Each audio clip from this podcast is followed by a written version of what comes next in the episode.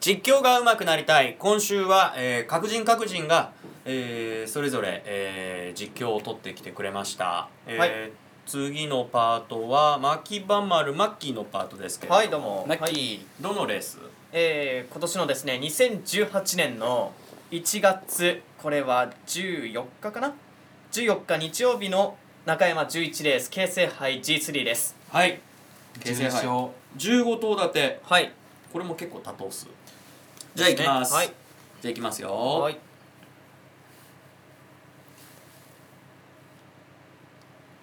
スタートしました内2番のコスモ・イグナーツ外からは15番のジェネラーレ・ウーのこの2頭が好スタート好ダッシュ2頭の間から迫っていく9番のサクステッドそしてエイムエンド10番のデルタバローズもこの一戦外から上がっていく13番ギャンブラー中段固まって3番の山のグラップルロジティナ外から接近していくのが5番のコズミックフォース11番ライトから風固まって1コーナーのカーブ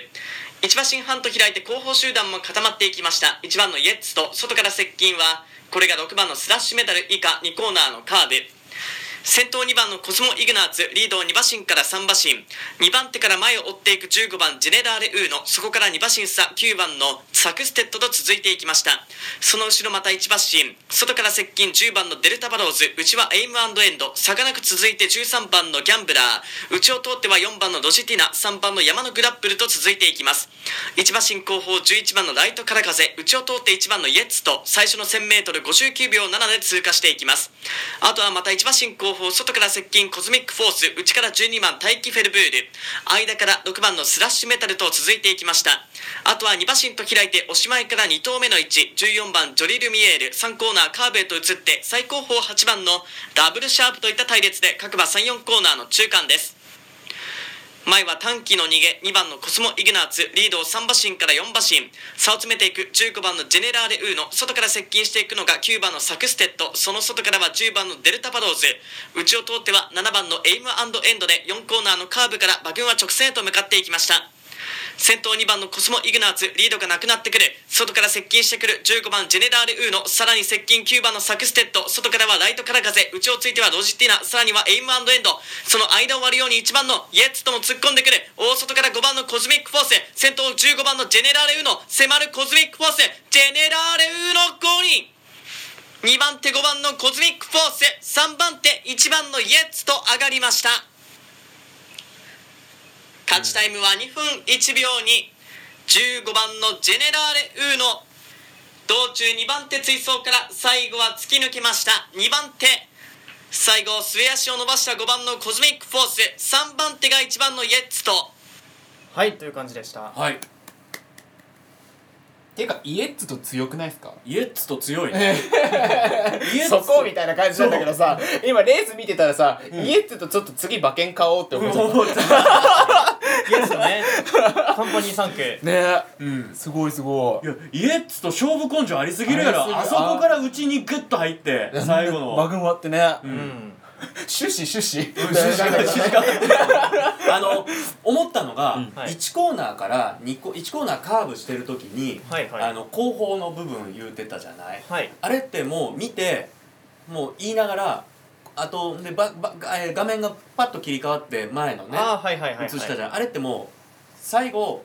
言えるとこまで言って、はいでなんか後方みたいな感そうじでですちょねっと切ったよね後方なんちゃらかんちゃらかんちゃらかんちゃら以下って言ってそう以下って言ったよね2コーナーに移るっていうのはよくやる手法ですね、なんかそれをちょっと聞いてあれなんかこれラジオで聞いたことあるかなっていうふうな感覚になった、うんああなるほどあこれ使えると思ってそうですねここれれは言えるとこまで言ってっていうそうなんですよちょっと使える技です、だからいつもだったら俺だったら多分逃げるから、もうもうさっさともう一番前映してくれっつって思っちゃうから、うんああでもやっぱりあそこまではやっぱ追っかけなっつって例えば今回のこの京成杯はなんかすごい見やすいなと思ってこれはあの中も山一コーナーうところは本当にあれですよねあのオーソドックスなレースですね、うんもうちょんくるっと回って縦きて長の展開になってね、まあけどやりやすい後ろがこれまあコズミックフォース最後来ましたけど、うんこれ後ろの馬やっぱりこれ来るよなと思ったらジェネラルウーのね逃げ切逃げ切ってね逃げ切りっていうかまあ2番手から多いから最後はね、うんスッとかわしてこれはまた強い内容でうん最初の 1000m も59秒7で通過してますから、うんうんうんまあ、すごい強い内容でしたね。でもやっぱり実況に関してもその言葉のセンテンスがすごくやっぱり短くて分かりやすい言葉をしっかりと選べてんなっていうのはすごくいや本当に感じたありがとうございます。歯切れよくテンテンポがいいですよねだからね、うんもう一つ一つのその組み組み合わせというか組み方というかなんやろあの言う時に、はいはいそのさえー、と先前回のはい配信でもちょっと喋ってたところもあるけど、あのなんかこういう展開の時にはこの言葉この言葉この言葉みたいな感じのがあるってことなのそうですねまあこうかなんて言ったんですか一個一個細かくメモを取っているわけじゃないんですけど、うんまあプロが言ってんのを自分の頭の中で覚えてってあこれ来週使ってやろうみたいなうんうんそういうのを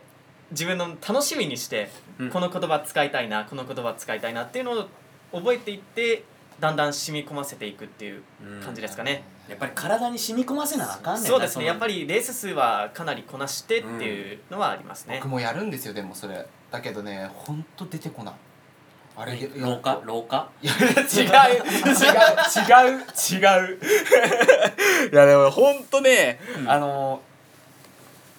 こうパッとやっぱ出てこないんだよねやっぱだからそこはね練習量だったりだとかそうですねね本当にのパッ差なとのはかななかなか最初のうちは本思当いますねに出てこない、だって高橋君さ TWICE 好きじゃない、トワイス大好きあの大好きですよメンバーの名前顔写真パッと見たらさ、うんパッと出てくんじゃん出るみんなそれと一緒だよね、それ俺も電波組好きだからパッと出てはい初はいはいめはい電波組がを初めて聞いた時には全員一緒に AKB が全員一緒に見えるのと一緒ではいはいはいはいあやあそうですねっぱりそういう気持ちなんかな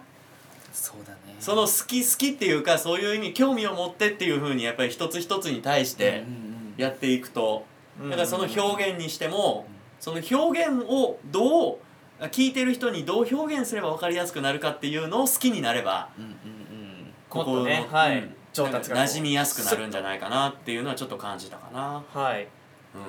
そうですね面白いな。まあ、こういうふうに上に展開図が映った時とかはあ今映ってるんですけどうん上に映ってたというべきですかねあでもあれ覚えるよねあれは見て見参考にして覚える覚えるで自分が毎日早く行っちゃった時とかはあれを見てその後ろに何がいるのかとかを見てるさっきの僕こののさ、え二分割の展開図でようわかるね。俺正直な話、はいはい映像見ててもわからんことが多くて、僕でもあの成田特別の時さっきあの実況やらせていただいたの成田特別のやつは、はいもうあの上の展開図もしっかり見て、うん言えなかったところをだからもう頭の中で記憶しておいて言ってきました俺なんかこう上と下の二分割した映像がわからんようになる時ある。えこれどあこーみたいな。あなんかもうそやっぱそこまでまだ余裕がないんだろうね。なるほどなるほど、うんあうんうんじゃああとや逆にもう上だけ見て練習するとかもありだと思いますあそういうことか。いっそのことねはい、はいはいはいなんかこれ最初の今ラジオ日経の講座に通ってる授業の時に言われたんですけどうん上は見ないで下だけ下だけ見て実況しなさいって先生に言われたんですよね、うんうっん。ていうのも最初って一番最初もう本当に何にもない状態で放り出されたじゃないですか、うんはいじゃあやってみましょうかみたいなそうねやったね。出た出大阪杯やったね。で僕はあのーこの画面に合わせられなくて上の展開のうん展開図だけ見て実況して終わった後に「いや君上だけ見てるようじゃダメだよ」って言われてバレてるやん。そうだったね上だけ見るってよう分かったな。いやそうなんですよ映ってるところと違うことを言ってるからあそういうことか、はいあなるほどね俺逆にもう下下じゃないともう見えんから追っかけもう見えんからもう下しか追っかけられんかったな